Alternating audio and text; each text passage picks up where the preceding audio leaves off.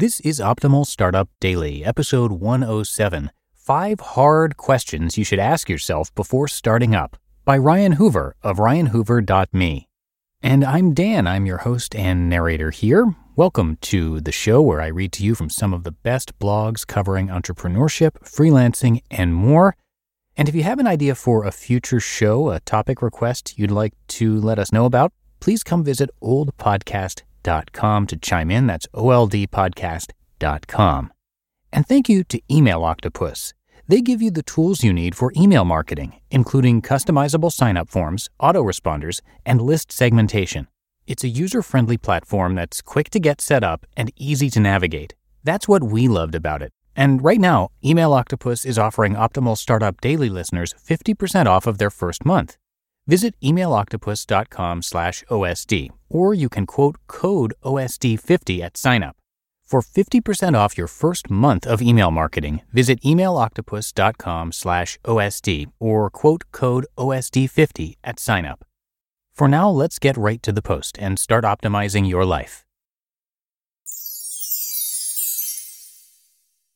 Five hard questions you should ask yourself before starting up by Ryan Hoover of ryanhoover.me. Product Hunt began as an experiment, inspired by my desire to share, discover, and geek out about new and interesting products with smart folks. The 20 minute MVP was surprisingly well received. Turns out I wasn't the only one that enjoyed the daily email as more people subscribed and shared it with their friends. The positive feedback and early traction encouraged me to build it into a real product, so I reached out to my friend Nathan Bashaw and we designed and built the product over the Thanksgiving break. What started as a simple email list of 30 entrepreneurial friends has expanded to an influential community of 9,000 and growing. But Product Hunt isn't a happy accident, and certainly not my first startup idea. I've experimented with various ideas over the years and refined the qualities that I look for before jumping into my next startup idea. Evaluating startup ideas. We all come up with startup ideas day by day, but choosing the right idea requires introspection and careful thought.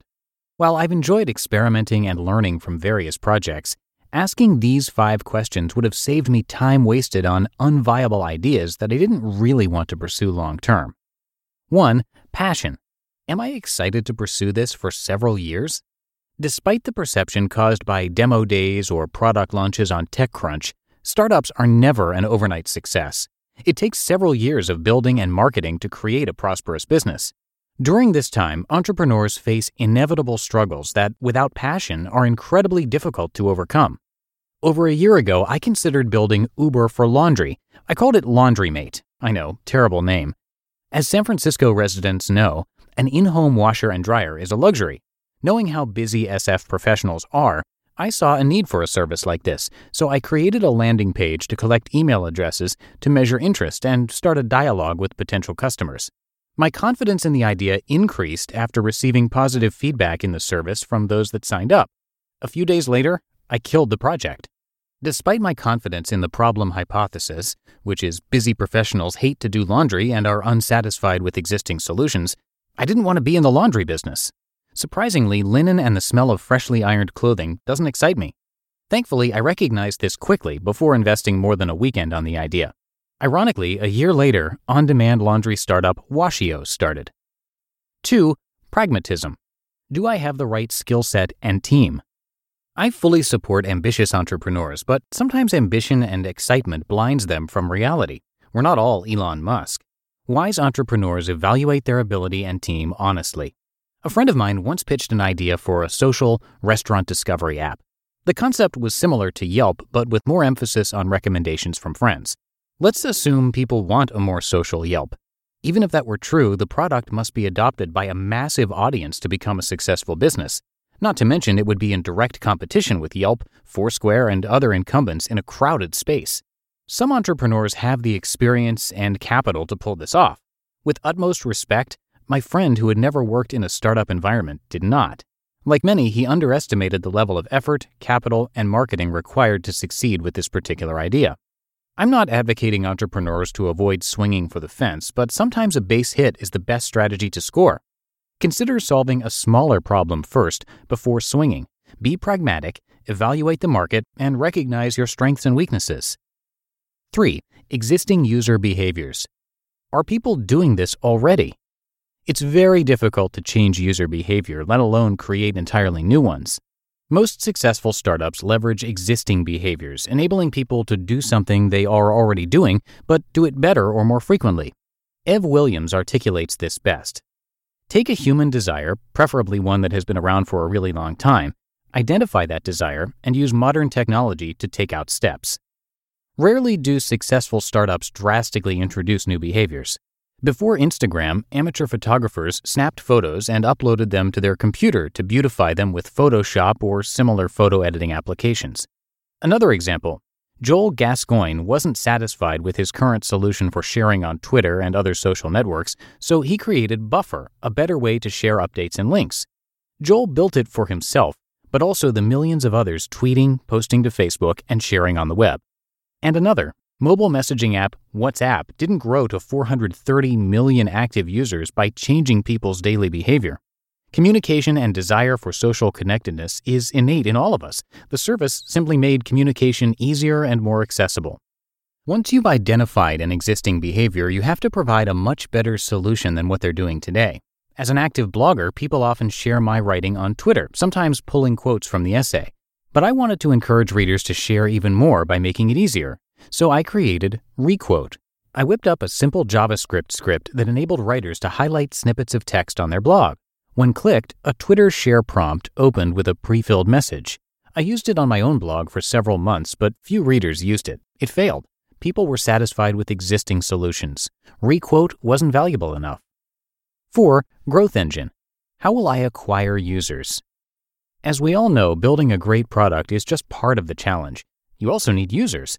Without traction, even the best products die on the vine. Go to market and growth need to be considered on day zero. Having a thesis for your startup's growth and an understanding of your business economics will help identify opportunities. For example, many e commerce companies that sell expensive merchandise leverage paid channels such as Google AdWords or Facebook ads to acquire users and generate revenue on the direct sale. Massive growth may not be important or realistic to achieve success when each user generates hundreds of dollars in revenue. Advertising based businesses have a very different trajectory and require a large user base to become a big business. In part, this is why startups like Pinterest and Twitter didn't focus on monetization in the early stages. Relative to the high end e commerce business, revenue per user is much lower and relies on word of mouth, press, SEO, App Store distribution, and other non paid channels to grow. Consider asking how many users do we need to reach our revenue goals? Can I acquire users affordably through paid channels? What will encourage people to spread the word? 5. Monetization. How will I make money? Turning mindshare into money is often just as challenging. In 1999, Nick Swinmurn famously conducted a Wizard of Oz test to prove he could make money selling shoes online. At the time, e commerce was relatively new, and it was unclear how many people would be willing to buy shoes before trying them on in person. Before investing in a sophisticated e commerce platform and buying inventory, he put up a simple website and hosted photographs of shoes from local stores. If people made a purchase through his online store, he would return to the shop to buy the shoes and ship them to the customer. To his delight, people bought them, proving there was an opportunity to build an online marketplace for shoes.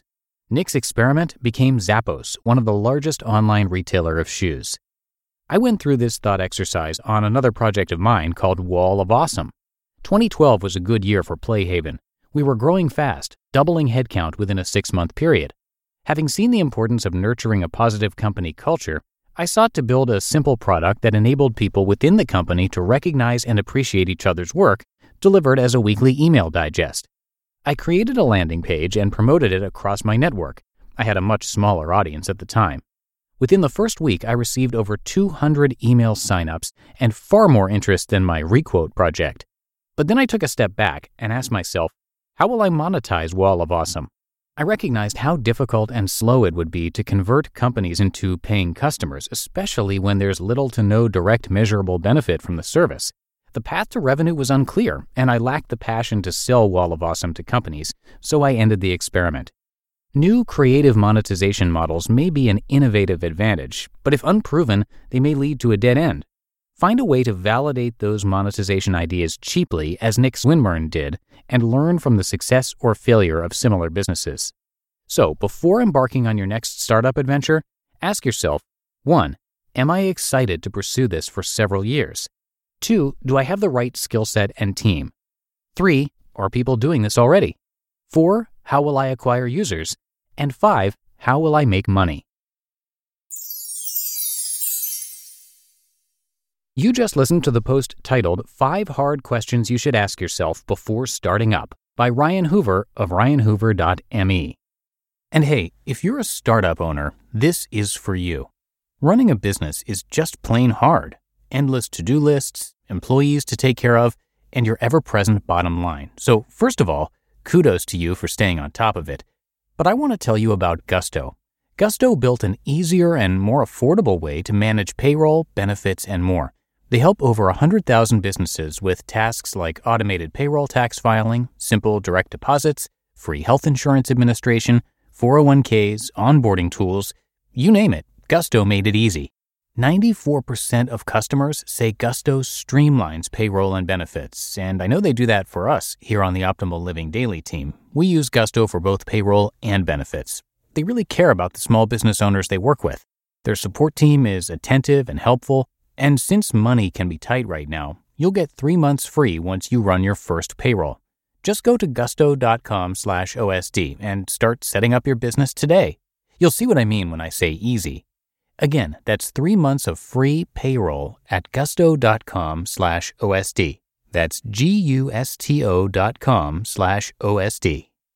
And thank you to Ryan. He is the creator of Product Hunt Product Hunt is a massive product discovery site, although not just products necessarily.